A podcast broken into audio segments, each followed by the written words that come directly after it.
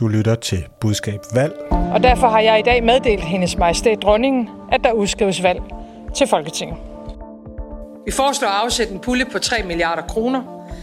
Den skal indfases allerede fra tyve fireogtyve og frem mod tyve tredive, og det skal ske som en trepartsaftale med arbejdsmarkedsparter. Socialdemokratiet vil give de offentlige ansatte mere i løn og bruge tre milliarder kroner på det i tyve tredive.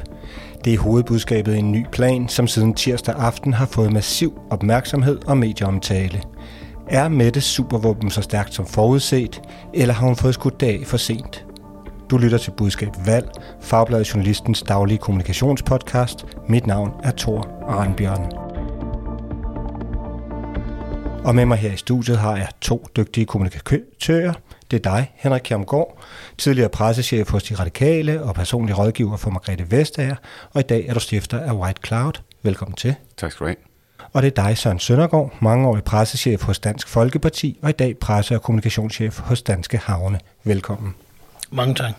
Vi starter, måske ikke så overraskende for faste lyttere, med en helst nødigst runde. Søren, du får lov til at starte. Hvor vil du helst eller nødigst være rådgiver i dag? Jeg vil nok ikke have meget lyst til at være rådgiver hos Moderaterne. Det kan jo lyde mærkeligt, fordi de har jo virkelig tilslutning og gang i den.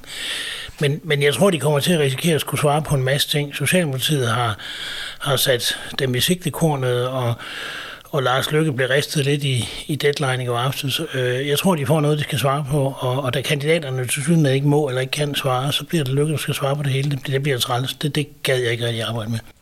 Du sigter til den historie, hvor at øh, de fire kandidater fra Fyn til Sydland har fået at vide, at de ikke må sige noget. Lige præcis. Ja. Og hvad med dig, Henrik? Hvor vil du helst eller nødigst være rådgiver i dag? Jamen, jeg vil vælge Radikale Venstre. Ja. Er det, fordi det er sådan en slags håndværkertilbud, du kunne få der? Nej, det er mere. Altså, der er jo et eller andet. Der er jo en gammel veneration for nogen, man har arbejdet for øh, i mange år. Øh, og så er der noget, noget trygt ved at vælge noget, man kender. Øh, og jeg har også stået øh, med benene solidt plantet i en valgkamp, der brændte sammen. Øh, og så tænker jeg, at det er jo en massiv faglig udfordring at prøve at vende noget, der virkelig går dårligt på en uge. Øh, og jeg er ikke sikker på, at det kunne lade sig gøre. Men hvis man nu kunne knække kurven.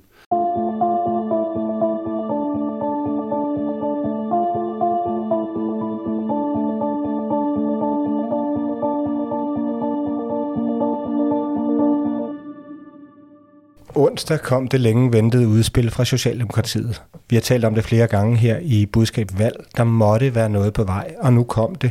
Socialdemokratiet ville prioritere tre milliarder til højere lønninger til de offentlige ansatte. Må jeg ikke bare til sidst appellere til, at det her forslag ikke straks modtages med automatreaktioner fra andre politiske partier eller interesseorganisationer? For vi har et fælles problem. Og det handler ikke om, om man er rød, eller man er blå, eller man er lønmodtager, eller man er arbejdsgiver. Det handler om vores fælles samfund. Ja, lanceringen startede tirsdag aften og blev fulgt op med et pressemøde onsdag, og dagbladsannoncer og medieomtaler stort set alle steder, både onsdag og her torsdag. Henrik, rent objektivt set, så har Socialdemokratiet fået sat sig massivt på dagsordenen. Hvorfor er det gået så godt?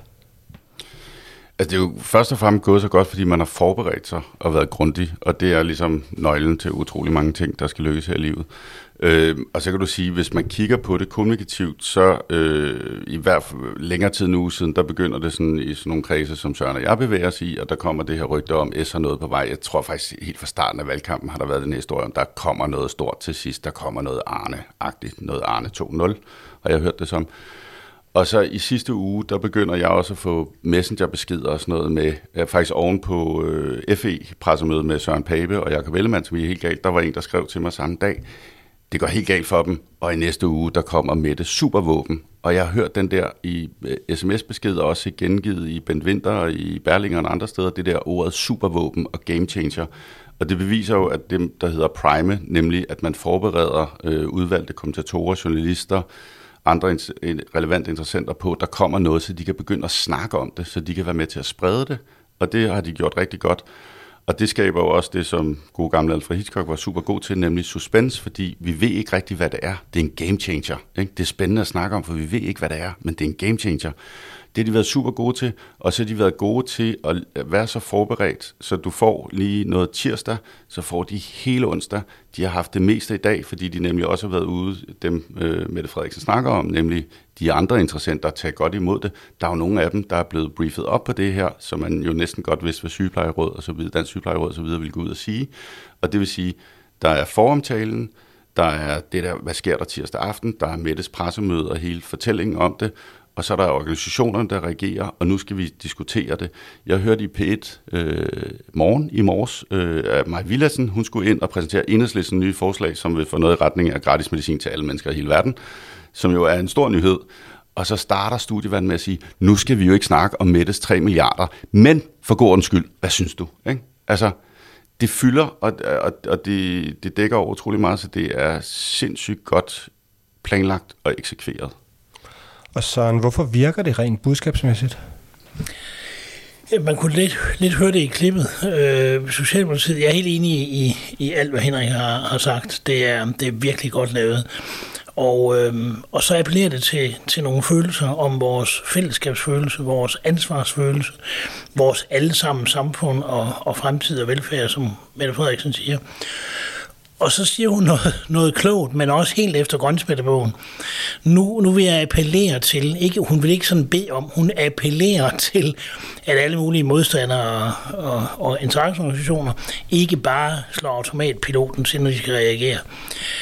Velvidende, at dem hun ikke, som, som Henrik øh, fortæller om, har... har sikret er en del af primingen, de, de sædvanlige modstandere, de rigtige modstandere, de formentlig plumper i.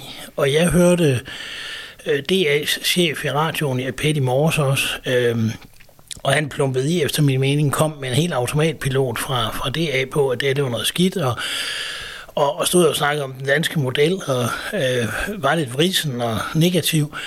Og det kom altså oven på en dag, hvor Mette Frederiksen storsmilende havde stået og lavet, ja, Arne version to punkt nul, ovenikøbet on location. Og så bliver det altså sure, sådan billedligt talt sure gamle arbejdsgiver over for en, en positiv, konstruktiv, fremadrettet, fremadskuende, visionær statsminister, der appellerer og som taler til vores følelser om fællesskabet, der skal fungere også efter to tusind og tredive. Det er godt gået. Og hvad er det, de der følelser kan? Jeg ved, I også arbejdede med dem i din tid i Dansk Folkeparti. Vi arbejder ikke med andet. vi, vi gjorde alting op i, i selv en finanslov, kunne få nogle følelser ind i. Fordi øh, vi grundlæggende, jeg vil, jeg vil sige det sådan, Søren Espersen, han, min, min forgænger som pressechef for mange år siden, han, han sagde, at i en bog om spin, at politik er følelser, reelt ikke en skid andet. Og det er selvfølgelig sat på spidsen, men, men det rammer det meget godt ind.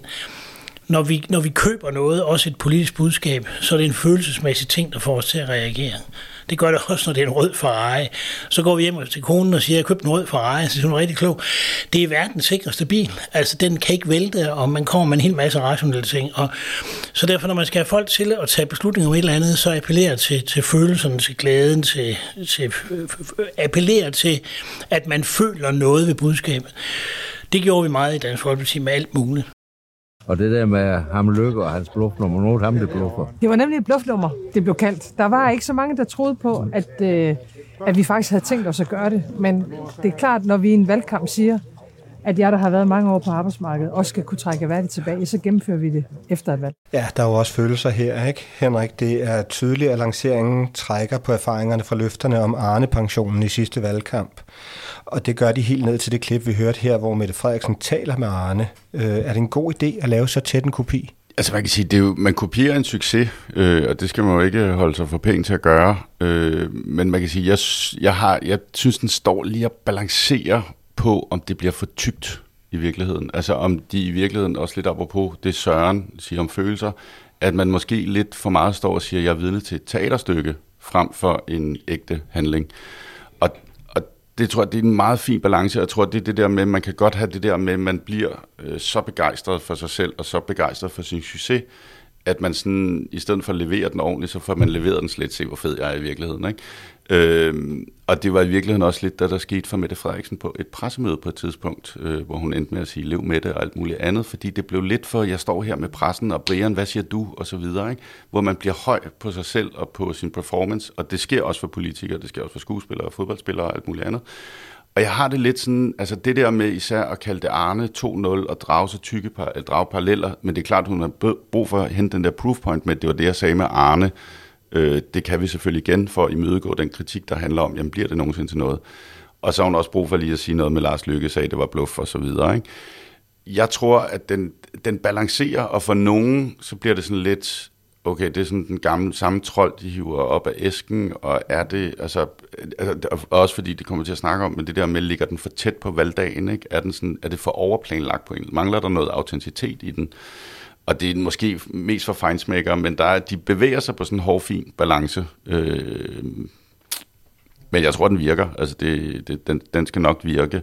Og der er jo heller ikke nogen, der har sagt, at det var ikke et supervåben eller et eller andet. Altså folk, og, og, og, den er, altså, og som Søren var inde på før, altså hun har primet den med en appel, ikke? Og framet folk, så hvis du ikke er med mig, så er du sådan en, der ikke kan lide en appel, der er godt for fællesskabet, ikke? Og så overhører man jo lidt de der, det lader jeg faktisk med, det hørte jeg først her, det er jo først fra fireogtyve, og det er en indfasning frem mod tredive, så hvor mange penge er der i fireogtyve, hvor mange er der? Altså, alle de der gode spørgsmål, det er lidt sådan blevet, det er forsvundet. Du siger lidt om det, Henrik, men der er noget i timingen her, ikke? Den kommer på banen øh, en god uge før valget. Sådan, øh, hvad, er det en god timing?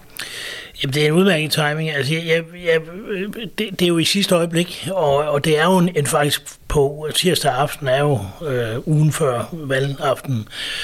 Øhm, og øhm, man kan sige, at fordelen er, at der er ikke så meget tid for modstanderne til virkelig at pille det for alvor fra hinanden, for der kommer jo også andre emner op de kommende dage. Men, men bagdelen er også, at det skal nå at synke ind, og, og det har jo været virkelig massivt rundt. Men jeg ved for mange valgkampe, hvor meget man skal rundt, for at det synker ind. Der, der man skal virkelig rundt. Så det er kort tid, så det... Det kan godt være, at det er en spot-on-timing, det vil jeg simpelthen ikke afvise, men der er den risiko, at der er nogen, der ikke helt når at få fat i det, og Henrik siger noget, noget rigtig klogt før, synes jeg netop det der med, at der er et element af teaterstykke over det, og det vil der sidde et publikum, også et, et venligsindet publikum, Arne-publikummet, og sige, er det her lidt en genopførelse og så videre, det, og, og, og det, Det, det skal man have lidt bedre tid til at dokumentere, at det ikke bare er et show, vi mener det, og den tid har man ikke. Det er lige pludselig tirsdag. Ja. Henrik, vi talte sammen tidligere, der sagde du, at du synes timingen var spot on. Jeg synes, timingen er spot on i forhold til, at den, som Søren også siger, at det er ugen før, vi skal ned og stemme. Så det er ligesom det, det du åbner. Altså, du prøver at sætte et tema for resten af valgkampen i virkeligheden. Og der kan du sige, at hvis du har flyttet den længere tilbage, så den været svær at holde. Jeg tror, den kommer til at holde altså nærmest til mandag morgen. Fordi du har, altså vi diskuterer det stadig i dag, og de baggrundsartikler, der skal laves til søndag, de kommer til også at handle om det her. Men jeg har det der med, at altså, som Søren siger, det er også men spørgsmålet om den når synkt ned, fordi jeg har det også lidt, det, altså det er jo igen spørgsmålet, det har de styr på, fordi det er det mål, der varede. Men hvor stor sympati har de her grupper? Hvor Arne var der en stor sympati for over en lang fortælling, som handlede om nedslidning og efterløn og alt muligt andet. Og der har været masser af historier om, at sygeplejerskerne ikke har det godt, og der er flugt og sådan noget. Men der kan også være det spørgsmål, fordi det er der jo også andre, blandt andet sygeplejersker selv, der ved at pege på at sige, men det handler ikke kun om penge, det handler om arbejdsforhold. Det handler om alt muligt andet. Og der kan du sige, apropos det der med, hvad siger interessenterne? Øh, arbejdsgiverne er, som Søren rigtig sagde før, faldet i grøften med den danske model, og det kan man sige, det skal de også kritisere. Men de kunne også være dem, der går ud og siger, at det handler også om andre ting. Det handler jo om smartere måder at arbejde på, det handler om, og så kan de også sige, jo jo, men det er da meget fedt, at dem, der er der nu, får flere penge, men vi mangler jo arbejdskraft. Hvor skal den komme fra med det? Altså, der er mange gode spørgsmål, det spørgsmål, de spørgsmål når måske ikke at blive stillet, og det er jo så det, man sigter efter, og man sigter efter at lave det der, det her, det er det, den sidste uge skal handle om. Og så synes jeg, at det, de jo ikke kan vide deres timing, det var, at de så samtidig har brug for at angribe Lars Løkke, fordi han er blevet for stor. Ikke? Så faktisk, hvis man fulgte med i går, så var der sådan en, sådan det, hvad hedder det, S, de var sådan lidt skizofrene. Sådan, på den ene side handlede det om sygeplejersker og tre milliarder, og på den anden side handlede det om Lars Løkke og hvor stor en idiot han er. Ikke? Og det er også det, Løkketoft går ud og tager forsiden på, i, altså, så de dobbeltkommunikerer lige i øjeblikket. Og den er også svær, fordi hvad er egentlig det vigtigste lige nu for dem? Og der vil jeg sige, objektivt set, så er det jo nok at få sat noget ind på ham, Lars Løkke, der. Men ved at åbne så bred en front, som du også sagde før, Søren, at de ligesom plumser i alle de andre øh, på den anden side, altså arbejdsgiverorganisationerne, får man så ikke også forlænget øh, sit øh, tag på dagsordenen? Altså kan den så ikke løbe hele vejen hen til valget? Jeg tror godt, Henrik kan ret i, den kan holde til, til, til, til mandag. Det, det, det får vi at se. Jeg tror, at dem, der har negative kommentarer, de har fået dem fyret af. Jeg har i hvert fald hørt og læst mange af dem. Og, og den, er, den er svær at holde i live. Jeg køber helt den der med de store søndagshistorier, hvad handler om det her? Fordi det er et stort issue. Men man, man risikerer også i Socialdemokratiet, at noget af at den, de store søndagshistorier handler om det, der ikke er. Fordi så mange... Altså, de har lavet en akutpakke for nogle dage siden, og så lavede den her langsigtede pakke med det lange perspektiv. Det er rigtig dygtigt sat sammen, men det er jo ikke særlig mange penge. Så fordelingen, jo bredere det skal smøres ud, jo mindre bliver det. Det er helt ligesom med skattelettelser, jo flere der skal have dem, jo så kan du få en pakke tyggegummi i den sidste ende, ikke? Øhm, den diskussion kommer til at fylde, i hvert fald i de traditionelle medier, øh, og det er en risiko for dem, fordi det kan godt være, at mange vil se sig i det her, jeg skal også have, men hvad er det så, du får? fire hundrede og halvtreds kroner, ikke? Og et honninghjerte. Plus at du har lavet, altså Venstre, de kom jo stormløbende tirsdag med deres seks milliarder mm. til samme grupper, ikke? Og der kan man sige, det fik de ikke så meget ud af. De fik nogle overskrifter på Ritzau og sådan noget, og det er jo netop fordi, det kan man se, den må være skudt af på et tidspunkt, hvor de ikke har tænkt, den skulle skydes af. Fordi det, det, enten var det meget hastværk, eller også var den, den blevet flyttet, og derfor har de hverken fået primet eller solgt den ordentligt ind. Men der ville jeg, hvis jeg var Venstre, så ville jeg bruge rigtig meget energi på at få nogle søndagshistorier, hvor man ligesom sammenligner de der to, ikke? Den blå og den røde udgave, fordi så hægter de sig på S S's udspil og får lov til at få løftet deres eget op, og måske får det der med, fordi det er jo det, øh, Jakob Ellemann og Venstres strategi er, det er jo ligesom meget tæt op af Mette, ligesom Mette, hun går i, eller Mette Frederiksen og, og S laver skattelettelser, ikke? Så der tror jeg, der vil jeg prøve at arbejde, kan man få de der, og sige, der, der er en valgmulighed her, der er måske noget, der er mange flere penge over de blå, eller et eller altså. Så der er også nogle faremomenter, som, som, som Søren siger i, at, at den, altså, og så vil jeg stadigvæk sige, den der Søren også sagde, øh, altså med, at, at, at politik er følelser, og hvis folk sidder og føler lidt, at det er lidt for smart fundet på, hvis der for eksempel kommer store søndagsartikler om, det er super smart strategisk, og de har tænkt det rigtigt, og nu flytter de, så kan folk også reagere negativt, ikke? Så den er, den er, den, den ligger på en balance, og så toeren ikke altid lige så god som etteren. Sådan er det jo. Rigtigt.